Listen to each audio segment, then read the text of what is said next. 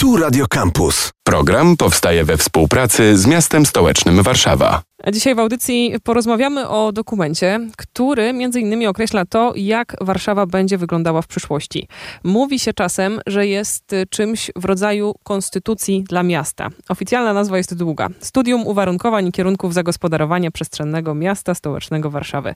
O tym, co zapisane jest w tym naprawdę wielostronnicowym dokumencie, wyjaśnią dzisiaj Monika Konrad i Bartosz Rozbiewski z Biura Architektury i Planowania Przestrzennego Urzędu Miasta. Stacja Warszawa. To może zaczniemy od nakreślenia tej wagi. Czy nie przesadziłam z tą konstytucją dla miasta i dlaczego studium jest tak e, ważnym dokumentem? Co reguluje, skracając to e, pytanie do dosłownie trzech słów? W żadnym wypadku to nie jest przesada. To jest rama planistyczna dla całego miasta. Zbiór zasad i wartości do projektowania e, miasta, które zmaga się z wieloma wyzwaniami. Mamy tam horyzont czasowy, to jest 2050 rok, a z drugiej strony Warszawę widzianą i badaną, czy to w roku 2023, czy też kilka lat wstecz, kiedy prace do studium się e, rozpoczęły. Więc e, z jakich warunków, albo od jakich warunków brzegowych Państwo wychodzili i jak też myślimy, czy co wiemy o Warszawie 2050, żeby zaprojektować dokument, który będzie na tak długi czas e, regulował to, jak się rozwija? Punktem wyjścia były przede wszystkim prognozy demograficzne, bo tutaj do tego nas też obliguje prawo. Aczkolwiek y, my zebraliśmy wiedzę, dane, y, potem stworzyliśmy analizy, które opisują całe miasto. Dlatego to też trwa. Są to analizy stanu istniejącego, jak i również prognozy, nie tylko ta prognoza demograficzna, też były tam prognozy gospodarcze. Przyszło nam tworzyć ten dokument w bardzo ciekawym czasie, z wieloma wyzwaniami, no bo z jednej strony pandemia COVID-a, potem sytuacja geopolityczna, e, wojny u naszego tutaj wschodniego sąsiada. Tak więc dużo zawirowań ale to bardzo dobrze wpłynęło na, na dokument, ponieważ my gdzieś od początku drogi byliśmy świadomi, że musimy zaprojektować miasto odporne.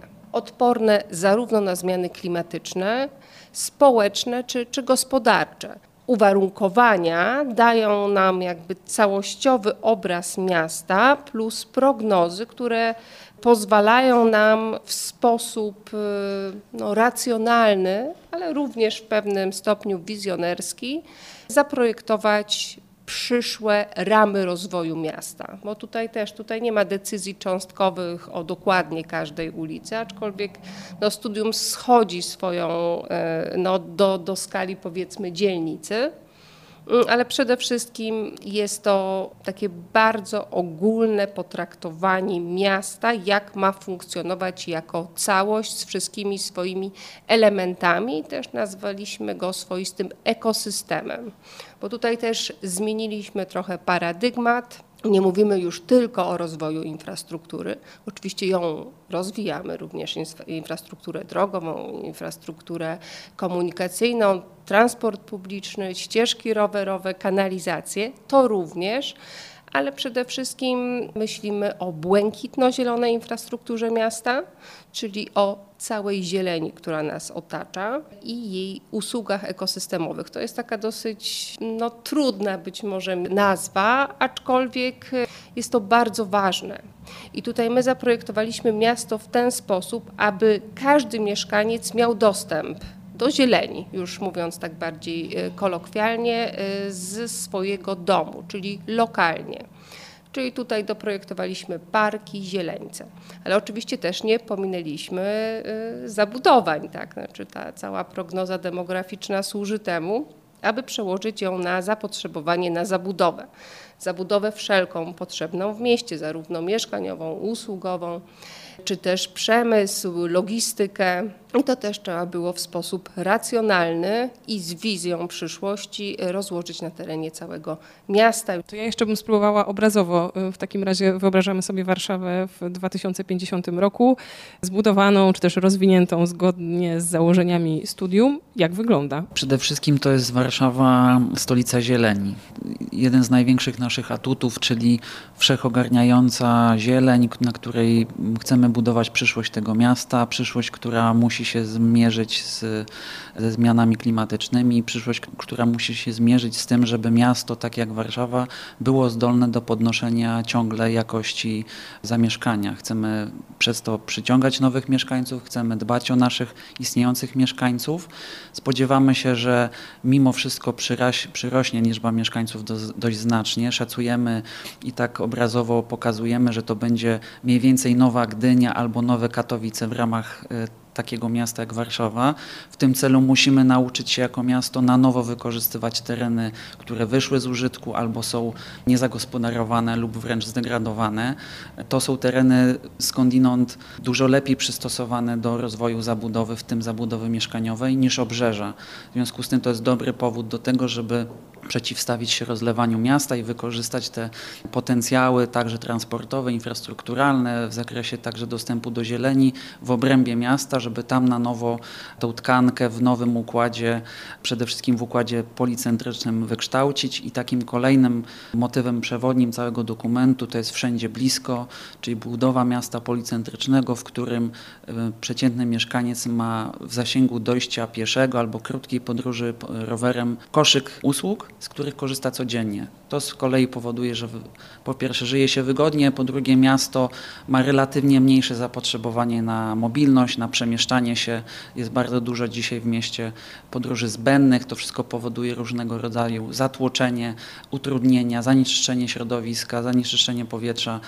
Poprzez takie mądre regulowanie tych, tych niepotrzebnych podróży także możemy wpływać na jakość zamieszkania. Takie bardzo proste pytanie koło czym się po głowie, jak to zrobić? Jak na przykład wcisnąć szkołę w miejscu, w którym jej teraz nie ma i wydaje się przestrzennie, że też po prostu fizycznie nie ma tam dla niej miejsca. No tutaj potrzebne są za każdym razem pogłębione analizy, czy ona rzeczywiście jest w tym miejscu potrzebna.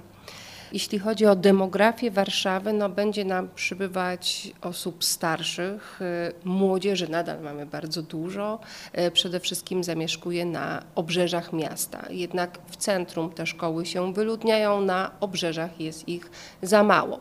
No to już jest kwestia operacyjna, w jaki sposób y, rozłożymy uczniów. Oczywiście jak najlepiej byłoby mieć tą szkołę blisko miejsca zamieszkania. No i tutaj miasto stołeczne Warszawa no już realizuje te potrzeby w formie nowych szkół, ale dla nas większym jeszcze wyzwaniem nie jest ta budowa, bo my wiemy, że e, docelowo gdzieś w 2050 roku jedną czwartą ludności będą stanowili seniorzy, w jaki sposób istniejące obiekty przystosować do nowych funkcji. Więc ja bym się nie martwiła o wciśnięcie tej szkoły y, tam, gdzie jej nie ma. Bardziej myślałabym o tym, w jaki sposób racjonalnie dysponować tym zasobem, również budynkami, które już są. Studium dla Warszawy. Tak w skrócie nazywa się dokument, o którym dzisiaj rozmawiamy w audycji. Jest to rama, czy też kierunek, w stronę którego podążać będzie miasto do 2050 roku. W przeróżnych obszarach swojego rozwoju mówimy o budownictwie, mówimy o tym, kto w Warszawie na podstawie wielu analiz i danych będzie w 2050 roku zamieszkiwał. Za chwilę powiemy o tym, jak zmierzymy się jako mieszkańcy miasta ze zmianami klimatu, ale zanim to, to zapytam jeszcze o mobilność. Jak będziemy poruszać się po mieście zgodnie z zamysłem planistów i urbanistów ujętym w studium? Obrazujemy to w dokumencie tak zwaną odwróconą piramidą e, transportową. Ona opowiada o tym, że tak naprawdę miasto przyszłości i podróżowanie po mieście przyszłości powinno się składać z jak najkrótszych odcinków. Stąd wdrażamy ideę miasta policentrycznego, miasta, w którym jest wszędzie blisko do tych codziennych podróży, tych codziennych e, czynności, które wykonujemy rutynowo, a które składają się tak naprawdę i wypełniają nam czas dnia codziennego, a które przy odpowiednim skróceniu spowodują, że mobilność staje się czymś intuicyjnym i czymś, co dodatkowo nie obciąża środowiska. E, dlatego stawiamy przede wszystkim na ruch pieszy, ruch rowerowy i tutaj ten priorytet jest naprawdę e, postawiony na, na najwyższym poziomie. E, podróże średniodystansowe lub długodystansowe. Miasto Warszawa jest dość dużym miastem, więc te podróże długodystansowe także u nas występują, to jest domena transportu zbiorowego, wygodnego, szybkiego, w miarę możliwości szynowego, z wygodnymi przesiadkami, tak żeby ten czas przesiadania się był jak najkrótszy. To też zachęca mieszkańców do pozostawiania samochodów w domu lub y, nawet rezygnacji z posiadania. No i w końcu komunikacja samochodowa jako, jako element uzupełniający, a nie, a nie główny i, i ten, na którym buduje się mobilność. Ulice, place dostosowane do tego, żeby można było równie wygodnie się przemieszczać pieszo, rowerowo, z poszanowaniem dla wszystkich użytkowników, żeby ta przestrzeń publiczna była naprawdę sprawiedliwie podzielona. To wszystko będzie powodowało, że tych podróży pieszych, rowerowych będzie relatywnie więcej, a transport publiczny będzie zapewniał takie strategiczne poczucie tego, że jesteśmy zawsze zawsze dobrze wyposażeni w te środki, niezależnie od dnia, pogody i czasu, w jakim potrzebujemy się przemieścić. Jak się przygotowujemy jako miasto do y, zmian klimatu? Ten 2050 rok w ustach ekologów często jest rokiem, w którym być może już nie będziemy istnieli albo nie w takiej formie, a tutaj jednak to myślenie o długotrwałej strategii sprawia, że zapewne i takie rozwiązania w studium musiały się znaleźć. Ja już nadmieniłam o błękitno-zielonej infrastrukturze. Y, co to oznacza y, dla nas wszystkich? No, oznacza to to, że te zielone przestrzenie, które istnieją, na pewno będą musiały mieć, powiedzmy sobie kolokwialnie, większą jakość. E, czyli będziemy dążyć do zwiększenia bioróżnorodności w terenach już istniejących e, parków, czy, czy terenach otwartych, jak na przykład cała Dolina Wisły, która jest no, takim zapleczem e, miasta na przyszłość. Też zadbaliśmy o przestrzenie publiczne, bo tak naprawdę to powiązania pomiędzy tymi zielonymi terenami, które są w Warszawie, zresztą oglądając Warszawę z jakiegokolwiek wyższego budynku, widzimy, jak ona bardzo jest zielona. Ta zieleń jest wszechobecna ale już będąc w przestrzeni ulicy, no, nie zawsze poczujemy się komfortowo.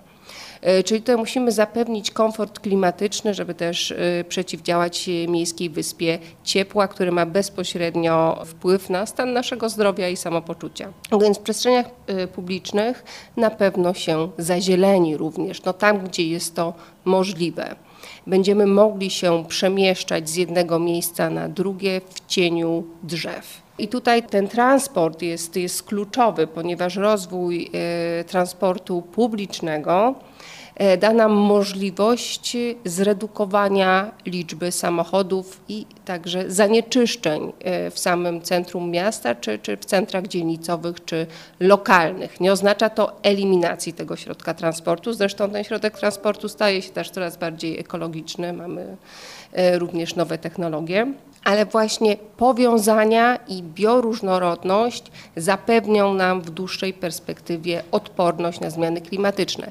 I tutaj w tej nazwie błękitno-zielona jest też słowo błękitna. To jest bardzo ważne. No, woda jest nam potrzebna do, do, do życia, tak? bez niej nie funkcjonujemy.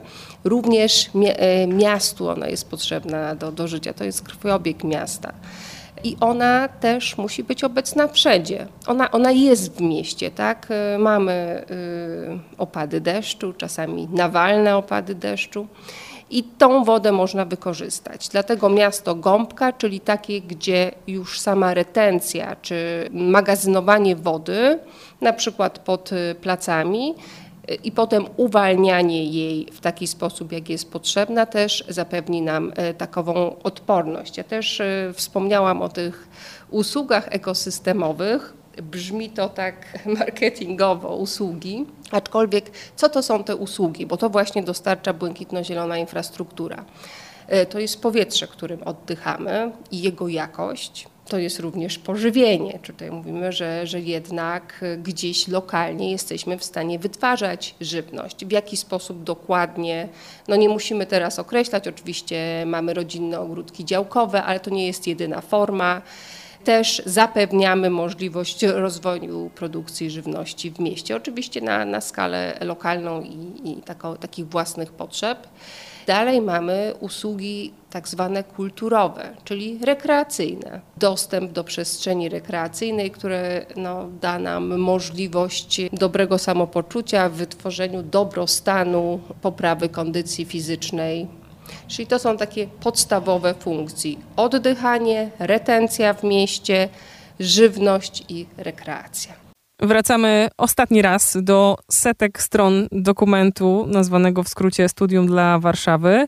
W oficjalnej, długiej nazwie ma takie sformułowania jak uwarunkowania i kierunki zagospodarowania przestrzennego miasta stołecznego Warszawy, co moim zdaniem może dosyć prosto kojarzyć się po prostu z budynkami jako gospodarowaniem przestrzenią. Więc jakie zmiany, czy też jakie wyzwania zajdą w związku z tym, co i jak będzie budowało się w Warszawie na przestrzeni kilkunastu czy kilkudziesięciu lat? Od tego pytania wychodzimy. Monika Konrad i Bartosz Rozbiewski z Biura Architektury i Planowania Przestrzennego Urzędu Miasta wyjaśniają. Wiele mamy wyzwań.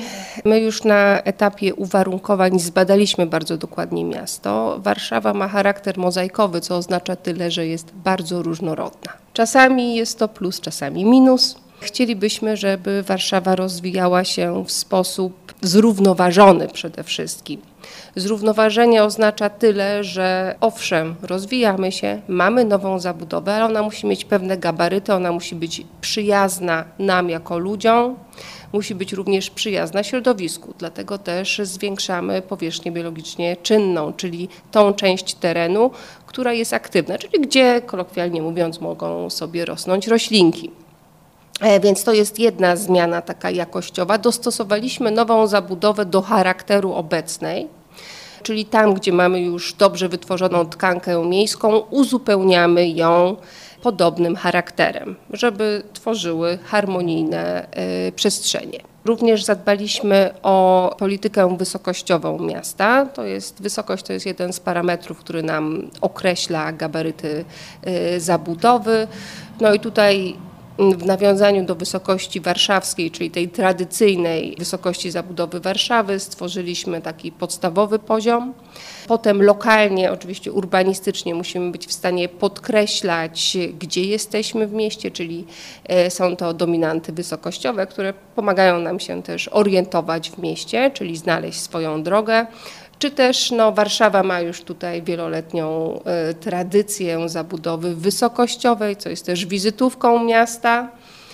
E, jak najbardziej takie tereny również wyznaczyliśmy. wyznaczyliśmy. Jest to te, tym razem bardziej uporządkowane, więc jest y, tylko dozwolona zabudowa wysokościowa, czyli do 180 metrów w kilku rejonach miasta takie szczegóły jak wspomniane wysokości, ale też mnóstwo innych parametrów, choćby to, czy w waszej okolicy powstanie strefa uspokojonego ruchu, albo co i w jakiej wysokości może powstać za waszym oknem według projektu studium, można sprawdzać w naprawdę setkach stron tego dokumentu. Jest ich ponad 600, a kiedy już sprawdzicie, to na tym etapie można zgłaszać swoje uwagi, pomysły, bo projekt jest poddany konsultacjom społecznym. O tym, jak to zrobić, powiemy jeszcze za chwilę, ale może spróbujemy zarysować taką wizję, co jeśli nikt uwag nie zgłosi, albo inaczej, jak długo studium opracowywane przez tyle lat będzie znowu obowiązywało i czy w późniejszych etapach jest jeszcze szansa nanoszenia jakichś zmian zgodnie z tym, jak rozwija się czy zmienia miasto?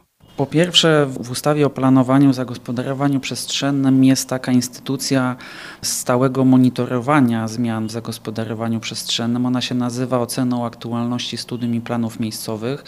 To jest procedura, którą każda gmina musi przeprowadzić co najmniej raz w kadencji samorządu i takie rzeczy rzeczywiście się dzieją. Czyli w momencie, kiedy na przykład byśmy nowy dokument studium przyjęli, powiedzmy za, te, za ten rok. I by się okazało, że za pięć lat, że istotnie zmieniły się warunki demograficzne, ekonomiczne lub inna podstawa do planowania e, w skali ogólnomiejskiej, to wówczas po to mamy właśnie instytucje oceny zmian w zagospodarowaniu i oceny aktualności, żeby e, powiedzmy za 5-10 lat znowu przeanalizować to, czy faktycznie te zasady ustalone w roku 2024 są aktualne i czy nie należy dokonać korekty.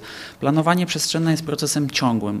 To nie jest tak, że my dajemy dokument na 30 lat i nie można w nim nic zmienić. Uwarunkowania są zmienne, szczególnie, że świat jest dynamiczny. Najprawdopodobniej te różne wydarzenia, które wpływają na założenia demograficzne, one będą dynamicznie się jeszcze bardziej rozwijać niż to miało miejsce w ubiegłych dekadach. Stąd y, jesteśmy otwarci na to, żeby ten dokument żył wraz z tym, jak to miasto też powstaje i się rozwija. I na koniec, y, dla tych, którzy chcieliby włączyć włączyć się w kształt nowego studium dla Warszawy. Jest mnóstwo czasu i szans do tego, bo z jednej strony różnego rodzaju bezpośrednie i osobiste dyżury w przeróżnych dzielnicach Warszawy i godzinach, po te telefoniczne i na koniec te najłatwiejsze, bo nie wymagające wychodzenia z domu. Mnóstwo też szans na internetowe, online'owe zgłaszanie swoich uwag i pomysłów do studium. Podaję stronę, która poprowadzi Was wszędzie w tej sprawie, architektura.umwarszawa.pl. Monika Konrad i Bartosz Rozbiewski z Biura Architektury Architektury i Planowania Przestrzennego gościli dzisiaj w audycji. Ja bardzo dziękuję za ostatnie pół godziny. Do usłyszenia w przyszły wtorek. Kasia Wojtasik. Program powstaje we współpracy z miastem stołecznym Warszawa. Same sztosy.